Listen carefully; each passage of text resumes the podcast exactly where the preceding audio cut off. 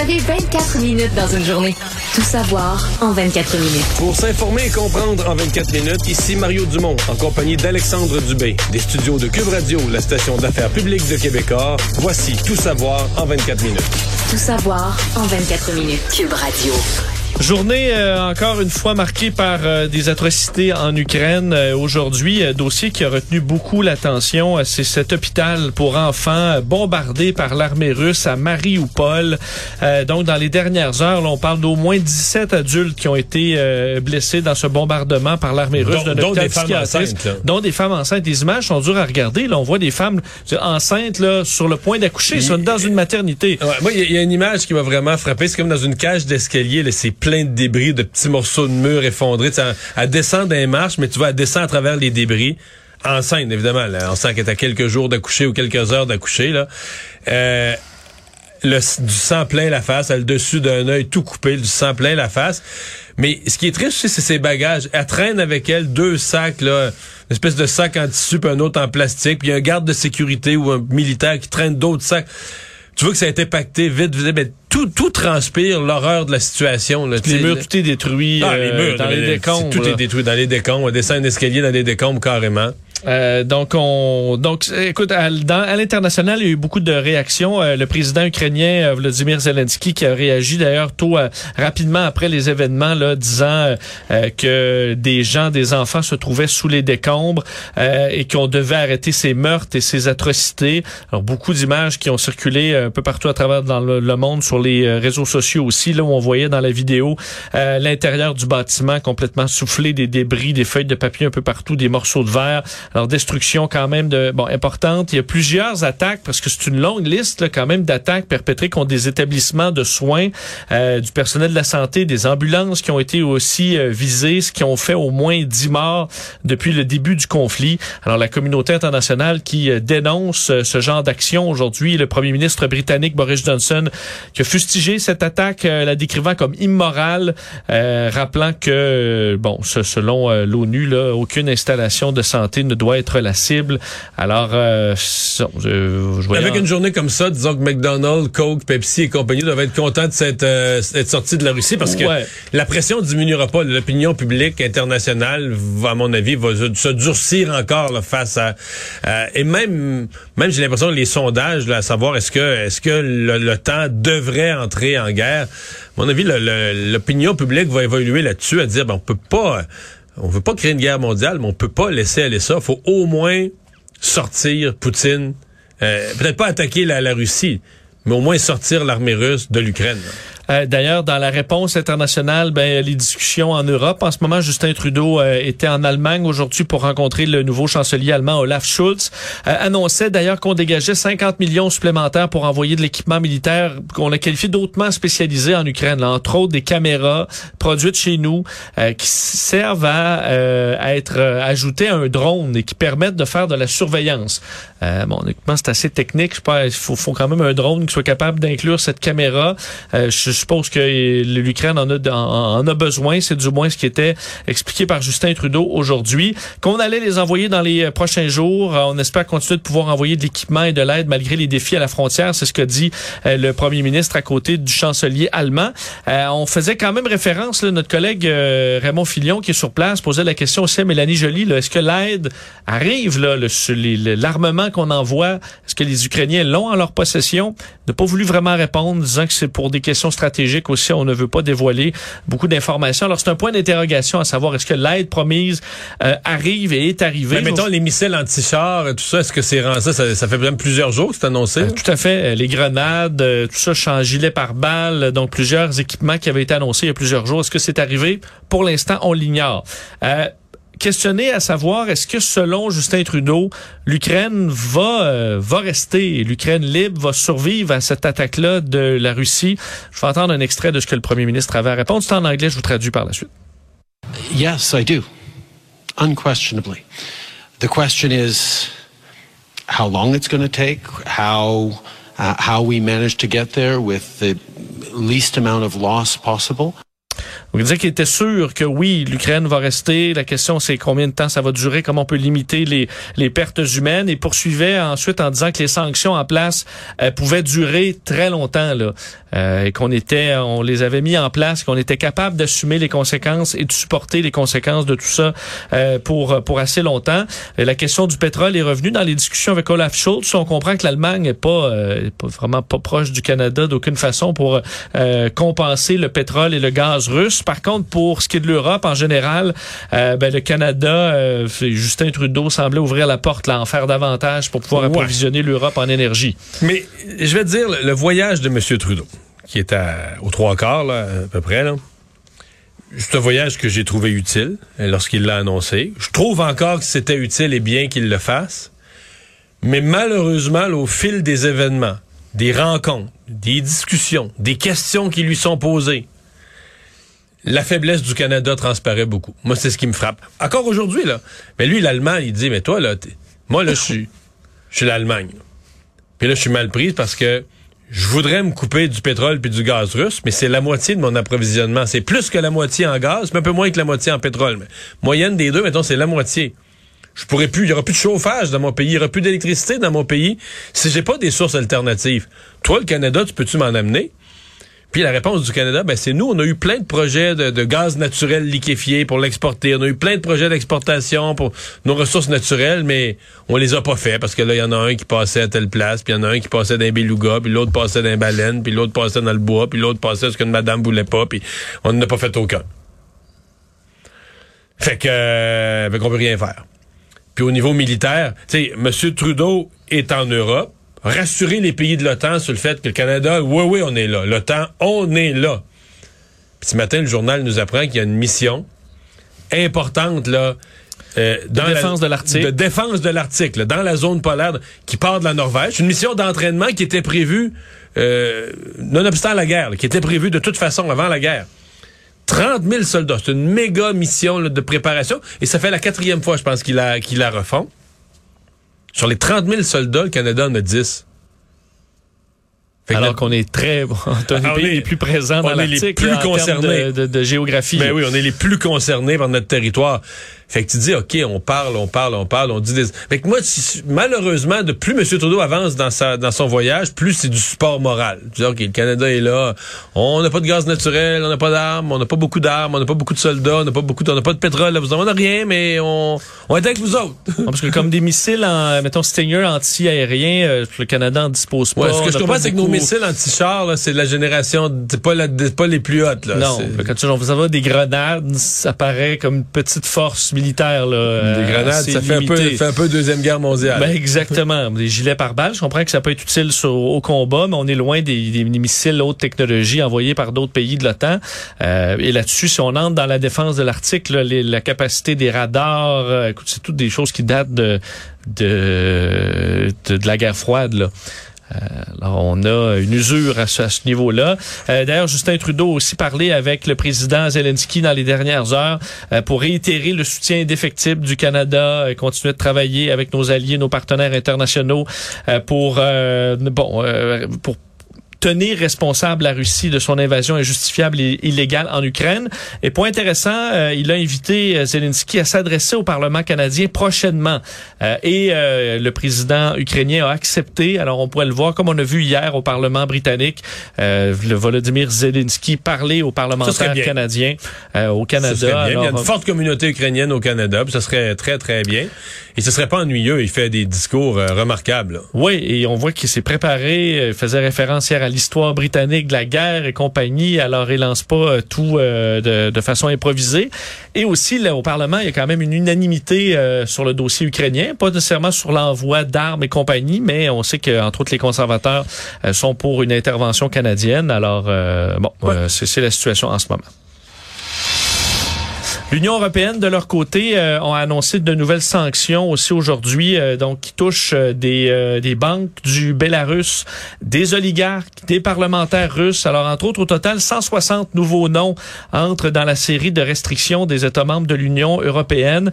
Euh, interdiction de l'exportation vers la Russie de pièces technologiques destinées au secteur maritime aussi. Ça avait été annoncé, mais là, on le met en branle aujourd'hui. Josep Borrell, le chef de la diplomatie de l'Union européenne, qui disait « Je pense pas que Poutine ait jamais imaginé que les sanctions financières puissent être aussi puissantes. Euh, » Quand nous disions qu'il y aurait de lourdes conséquences, Poutine rigolait. Maintenant, il ne rigole plus.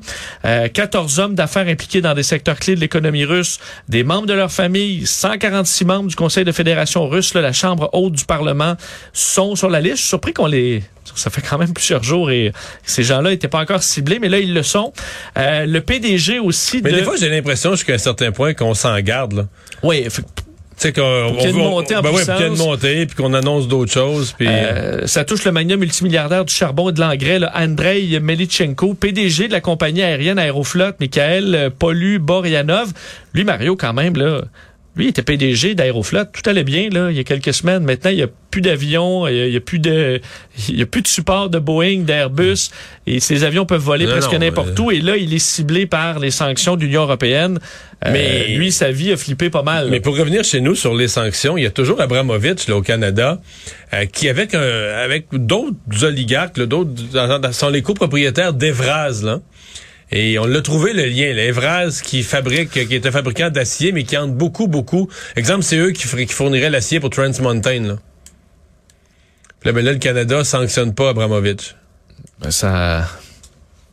Ça viendra peut-être.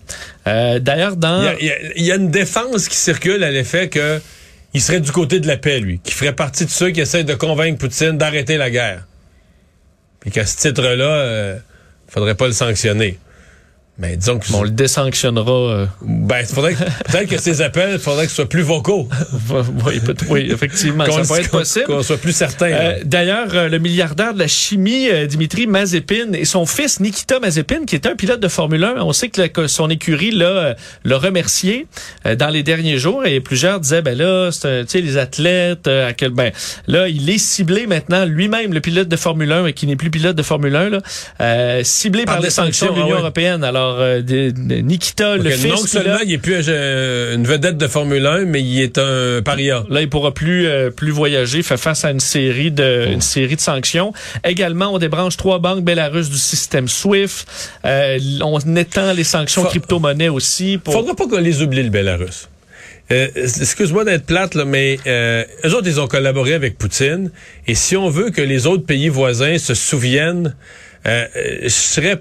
plus dur avec le Bélarus encore qu'avec la Russie, là, pour dire aux autres, non, non, non, là, vous, jamais, là, jamais, jamais, jamais, plus personne devient complice de Poutine pour commettre des exactions, là.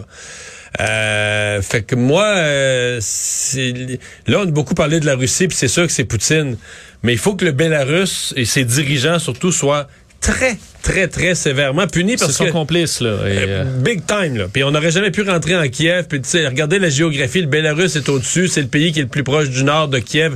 On n'aurait jamais pu rentrer en Ukraine aussi facilement, mais de la même manière, sans la complicité de, de, de ce pays de marionnettes-là. Là. Ouais, ils ont des, euh, des militaires très respectés. Plusieurs sont morts au combat, par contre, là, dans les unités spéciales, dans les premiers jours, mais ils étaient partie prenante de cette, de cette invasion. Et sur les marchés boursiers, ben c'était beaucoup mieux aujourd'hui, là, un rebond euh, important sur, entre autres, les bourses européennes, plus sept pour cent. Dow Jones aussi en hausse. Nasdaq, plus de quatre pour cent. Alors, c'est une meilleure journée. Ouais. C'est pas signe nécessairement d'une grande confiance. C'est signe que, écoute, on est une succession de baisses en Europe. Euh, c'est des baisses... C'est pas ça, quand, ça, eux, quand, ça fait, quand ça fait dix jours que ça baisse, à un moment donné, il y, y a quelqu'un qui finit par voir des aubaines et qui finit par se dire, ben, telle, telle, telle compagnie, les actions rendues à ce prix-là, euh, chaudes dessus, là. Tu sais, euh, donc... Euh, même chose pour mais ce qui est peut-être signe d'un... On verra, mais ça peut être un signe d'un plancher. Euh, oui, peut-être. Ou pas, là. Il y a beaucoup, mais beaucoup d'interrogations. En fait, euh, je suis content qu'il y ait une, une autre mauvaise nouvelle, là, parce que la guerre est vue comme une grande source d'instabilité.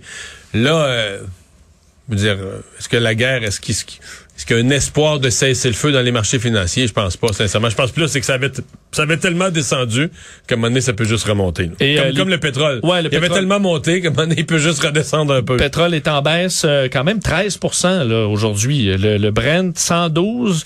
Le W T I, cent dix. Alors, euh, quand ça même s'est une calmé, baisse ça importante. S'est calmé. Ça s'est calmé un peu, même si euh, les États-Unis publiaient là, certaines données comme quoi on avait une baisse marquée plus importante que prévu des réserves commerciales de pétrole, mais ça n'a pas freiné le recul. Et je termine avec Montréal pour ce qui est de, du dossier ukrainien. Valérie Plante, aujourd'hui, a fait le point sur euh, la capacité de Montréal à recevoir des réfugiés. Elle dit qu'on est prêt, on l'était déjà, là, prêt à, à faire face à la situation, qu'un plan d'action est établi pour faire face à tout ça. Euh, on travaille, entre autres, avec le Bureau d'intégration des nouveaux arrivants à Montréal, le BINAM, la communauté ukrainienne qui est déjà à Montréal. Alors, plusieurs euh, se dirigeront vers leurs familles qui sont déjà ici, des membres de leur famille, des connaissances. Euh, par contre, nos collègues chez Q M I obtenaient un courriel euh, qui, qui, que leur a envoyé le, le, le Bureau d'intégration des nouveaux arrivants à Montréal à une demande de...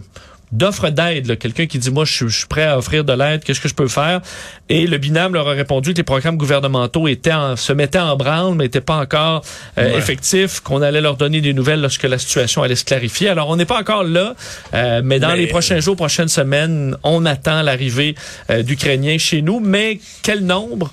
Euh, oui, et dans pas. Quel délai? Parce que je rappelle cette conversation, là, pour les gens qui l'auraient pas entendu, qu'on a eu à l'émission avec Olena Polonska. C'est une citoyenne canadienne. Euh, son mari est un, un Québécois de souche. Euh, elle, fait, elle fait vingt-cinq ans qu'elle est au pays. Eux, ils sont partis en Hongrie pour aller jusqu'à la frontière chercher sa mère de quatre-vingt-huit ans avec une autre fille puis une petite fille de six ans. Et là, ils sont pris en Hongrie. Et à l'ambassade canadienne de Budapest, même des citoyens canadiens, là, je comprends que les, les, bon, les Ukrainiens veulent rentrer au Canada, mais le couple, eux, là, ils sont citoyens canadiens, payeurs d'impôts au Canada, on leur ferme la porte barrée d'en face. On veut pas les laisser rentrer dans l'ambassade, c'est aucun service, et on leur donne un petit papier avec des adresses Internet qui marchent pas, puis des numéros de téléphone où ça répond pas. Donc, euh, je comprends que Montréal est prêt à accueillir des gens. Mais, mais Mario, dans une crise, tu as géré des crises, là, euh, mais je veux dire, t'es supposé, c'est le moment, c'est time to shine, pardonne-moi l'expression, mais pour, pour des ambassades où ils font, écoute, j'ai pas l'impression qu'ils sont dans Vincent, le jeu en temps, en temps plein à Budapest. Vincent, là, c'est le temps c'est, de travailler jour et nuit. C'est une des frustrations avec lesquelles je suis sorti de ma vie politique. Parce que dans un gouvernement, t'as du monde qui travaille à l'année longue. Les enseignants, les infirmières, tu travailles à l'année longue. Mais les autres aussi. Mais t'as des fonctionnaires des départements qui sont les au cas où. Ben, mettons dans une ville, les pompiers. T'sais, les pompiers peuvent, peuvent être une nuit sans sortir. Peut-être pas à Montréal, parce que c'est une grosse ville, mais dans une ville, je sais pas, dans une ville plus petite, les pompiers peuvent être une nuit sans sortir. Ben là, tu vas pas le lendemain matin dire on, on congédie les pompiers, non. Parce que peut-être la nuit d'après, il va, avoir, besoin. il va avoir trois incendies majeurs. Tu as besoin de tes pompiers, mais tu acceptes que tu payes des gens à l'année longue pour les grands besoins, sauver des vies, et cetera. Et tu te rends compte qu'au gouvernement, tu payes des gens, mais c'est ça, comme tu dis, des ambassades où et on s'entend qu'il doit avoir des petits mardis tranquilles. Là. Hein? Des petits cocktails. Tranquilles. Oui. Mais là, à un moment donné, il arrive une crise, puis tu dis, bon, mais nous, moi, comme contribuable, je paye des gens à l'année longue depuis des années pour ce jour-là, cette semaine-là, pour que ce mois-là, on aura des besoins, là, puis là, on aura des, des fourmis ouvrières prêtes à se mettre en marche. Puis là, tu te rends compte que rien qui marche, assis sur leurs mains, ça fonctionne pas, ça donne pas les services, mais tu te dis, OK, mais la décennie, la décennie d'avant, que moi, je payais, puis il n'y avait pas de crise, là, c'est quoi la joke? C'est que... Parce que le mois où on a besoin de vous, il aura coûté cher en maudit. Là. Oui, vraiment. Là. Ça fait dix ans euh, qu'il n'y a, a, a pas eu de dossier important. Il n'y a pas eu de dossier important. Puis là, il y en a un, puis il se passe rien. Tout le monde a l'air embourbé, tout le monde a l'air dépassé, tout le monde... A... C'est, c'est, et, et c'est comme ça dans beaucoup de domaines au gouvernement où tu dis, OK, il y a du monde qui prépare des plans, puis qui prépare des affaires, puis qui prépare des papiers. Puis la journée que ça arrive, là, que tu dis, OK, là, les plans, là, sortez-les. Là, on a besoin de vous autres, assis sur leurs mains. Bon, c'est comme si les pompiers, au moment d'être finalement appelés, ils finissent leur souper, là. Là, on vient de commencer l'entrée, on va y aller après ah, le non, dessert. Non, c'est comme si les pompiers disent, ah, ben là, c'est comme si les pompiers sont appelés puis ils disent, ah, ben là, on a un pneu, là, il est dégonflé, ça fait deux jours, puis on s'est pas occupé de ça, on joue aux cartes, on s'est pas occupé de ça, puis tu dis, ouais, mais là, pendant que tu faisais rien, là, c'était peut-être pas la job de t'occuper du pneu, là, pour dire qu'est-ce qui ouais. arrive. Ben ouais, non, on, on joue aux cartes, là. Tout savoir en vingt-quatre minutes. Parlant de casse-tête et de frustration, c'est ce qui est arrivé à certains passagers euh, de Air Canada, un vol qui reliait Punta Cana à Montréal hier, euh, qui a mal tourné en raison de l'envoi sur euh, les téléphones intelligents de ceux qui ont des iPhones là, avec AirDrop, où on peut se transférer euh, des photos, des vidéos assez facilement. Et ceux qui avaient cette option-là d'ouverte sur leur téléphone ont reçu une, un dessin, disons, euh, comique, là, mais d'une bombe. Euh, c'était aussi écrit, euh, bon, euh, euh, Allah Akbar et compagnie. Là. Alors, des messages menaçants reçus sur les, les passagers alors qu'ils venaient d'embarquer dans l'avion. Euh, ça amenait un moment de... Mais par AirDrop, moi, j'ai jamais eu d'appareil iPhone. Ça veut quand même dire que ça vient de proche. C'est soit dans l'avion exact, ou c'est immédiatement autour. C'est vraiment près de toi. Là. Alors, tu sais que ça vient pas euh, par texto euh, de l'autre bout du monde, trois G ou, ou quatre G. Là. Non, vraiment pas. C'est, c'est un téléphone tout près. Euh, et là, ben, pendant au moins deux heures, sans savoir ce qui se passait, les Les passagers ont dû rester à bord de l'appareil. Et là, plusieurs étaient à la fois inquiets. Euh, certains euh, paniquaient, voulaient sortir parce qu'ils pensaient qu'il y avait une bombe. D'autres, enragés de la situation, sachant bien que c'était une mauvaise plaisanterie. Ça, je peux t'annoncer que ça aurait été le, le cas de Bibi, là? Ben, je pense que oui. Parce que moi, j'aurais, je pense pas que j'aurais paniqué que c'était un danger. J'aurais plus pensé que c'était un cave qui a fait une joke conne. Puis que va en paix. Puis là, c'est ce qui est arrivé. L'avion, évidemment, est jamais parti. Non, là. jamais parti. Ah. Euh, selon des témoins, une passagère aurait été interceptée par la sécurité à l'aéroport. Alors, est-ce que c'est cette personne-là? Possiblement. Euh, on dit, euh, chez Air Canada, on a confirmé qu'il y avait eu une menace à la sécurité sur le vol A C douze quatre-vingt-dix-sept entre Punta Cana et Montréal. Par excès de prudence, les passagers et les bagages ont, dé- ont été débarqués et ont repassé la sécurité. Après enquête, nous avons conclu qu'il s'agissait d'une menace non crédible. Alors, une mauvaise blague. Le vol a été annulé. Parce que là, c'est sûr que quand tu as trop de délai, là, là l'équipage va passer ses heures. Moi, je vais te dire, tu, tu me le racontes, là, puis j'aurais manqué de sacre. Mais si tu vois passer à côté la ça. mauvaise plaisanterie, là, celle qui a fait la mauvaise plaisanterie. Ben, qui... Mais ça doit être la police locale qui l'a repris, je peux pas croire. C'est, c'est, c'est un méfait. Non, mais c'est un méfait public. Là. Oui, oui mais, écoute, les coûts en plus engendrés par ça, les policiers et compagnie, le retard de vol, c'est immense. Euh, et là, un autre vol aujourd'hui, parce qu'ils ouais, ont pris le vol aujourd'hui. Les gens ont été replacés sur un vol euh, qui était en direction de Montréal cet après-midi. Ils sont là, c'est pas comme si tu peux retourner. C'est arrivé hier soir. C'est pas comme si tu peux retourner à la plage. Tu sais, si on, si on te prolonge ta vacance de trois jours, à la limite, là, tu te raisonnes, tu dis bon, ben, tant pis, je serais pas à job, mais... Non, je passais huit heures la nuit à l'aéroport, euh... dans un petit aéroport. Putain, ah... Ah non, Mario, aucun plaisir. Un... C'est, c'est... Pour une conne. Et genre, j'espère qu'elle a passé un petit séjour en prison. Euh, question de réfléchir. Parce que c'est pas des blagues à faire. Euh, les hospitalisations sont en baisse au Québec. Euh, donc, on est à moins trente. Aujourd'hui, mille deux cent vingt-deux. six nouveaux décès, moins huit aux soins intensifs. Alors, une baisse de pression encore au niveau des soins hospitaliers. Par contre, l'O M S, aujourd'hui, tenait à faire un rappel général. On arrive au... Deux ans de pandémie vendredi, ça fera deux ans que l'O M S a déclaré que la covid dix-neuf était dans une situation là, pandémique à travers le monde. Euh, depuis ce temps-là, euh, il y a eu plus de six millions de personnes qui sont morts, morts et selon euh, l'O M S, la pandémie est loin d'être terminée. Ce ne sera pas terminé chez nous tant que ce ne sera pas terminé partout. C'est ce qu'on voulait rappeler, qu'on n'est pas à l'abri de variants encore qui pourraient euh, poser problème, alors de ne pas euh, baisser la garde. On a beaucoup parlé de ce dossier de cyberattaque à l'ubinerie Alouette. Quelques détails aujourd'hui supplémentaires. Selon un expert en sécurité qui a pu consulter les traces de ce de cette cyberattaque-là chez Streamscan, euh, le P D G s'appelle Karim Ghanam et confirmait des informations dévoilées par ici Radio-Canada sur la Côte-Nord, comme quoi c'était bel et bien des pirates russes qui étaient derrière cette attaque-là. Pas de lien avec le conflit russe-Ukraine, pas du tout. C'est le groupe Conti qui est déjà bien connu pour des attaques importantes vers des compagnies euh, depuis plusieurs années maintenant. Eux prennent possession d'un réseau, tentent de négocier ensuite avec l'entreprise pour qu'ils reprennent le contrôle. Et, euh, Une rançon. Et une rançon importante. Et si tu ne négocies pas, ben commence à publier des données sur Internet pour te mettre de la pression. C'est ce qui a été décrit par cet expert. Alors, un groupe bien connu de pirates russes qui s'est attaqué à Alouette, qui n'a pas voulu répondre aux questions des journalistes aujourd'hui. Euh, nouvelle étape de franchie dans le dossier du T G F, à ne pas confondre avec le T G V, un train, train grande fréquence. C'est le projet du euh, gouvernement fédéral qui devrait coûter entre six et douze milliards. Aujourd'hui, le ministre des Transports... Toronto-Québec. Toronto-Québec euh, et grande fréquence. J'y crois moyennement. Tu crois moyennement? J'y crois moyennement. J'y crois... En fait, je, je, je, ça serait peut-être bon, là. Je suis pas sûr. Euh, je suis sûr qu'Air Canada va se battre, là. Puis Air Canada est très, très influente au Canada. Euh, Mais tu fais pas Montréal-Québec en, en avion, là? Mais Montréal-Toronto. Montréal-Toronto, oui. là, c'est un des segments les plus payants pour Air Canada. Parce que tu sais, c'est du petit vol qui se fait en une heure, ben du monde, ben des gens d'affaires, puis tout ça, même des, des employés dans des cadres d'entreprise, puis tout ça. Mais rien que le télétravail, ils en ont perdu une part, là. Parce que moi, j'ai connu plein de monde là, qui allait à Toronto pour une journée. Ils partaient à six heures le matin, ils revenaient à huit heures le soir, ils étaient allés à un meeting. Là, tu fais plus ça avec le télétravail, là. Tu fais plus ça avec Zoom, là.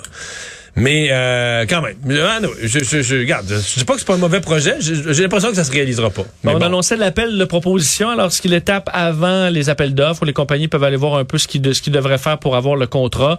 Euh, et euh, l'objectif, avoir un lien Québec-Toronto qui arrêtera à Trois-Rivières, Montréal, Vaudreuil-Dorion, Ottawa, Peterborough, avec un train un peu plus rapide et surtout qu'avec des voies dédiées. Moi qui prends beaucoup le train des fois pour aller à Québec, ben, on est constamment arrêté par des trains de marchandises, ce qui rallonge. Toi, t'aimerais ça entre, euh, ben entre oui. Montréal et Québec? Ben oui. Oui, parce que c'est... c'est, c'est... Mais il passerait par la Rive-Nord, c'est plus long. Euh, oui, mais il va à deux cents kilomètres puis il n'arrête pas.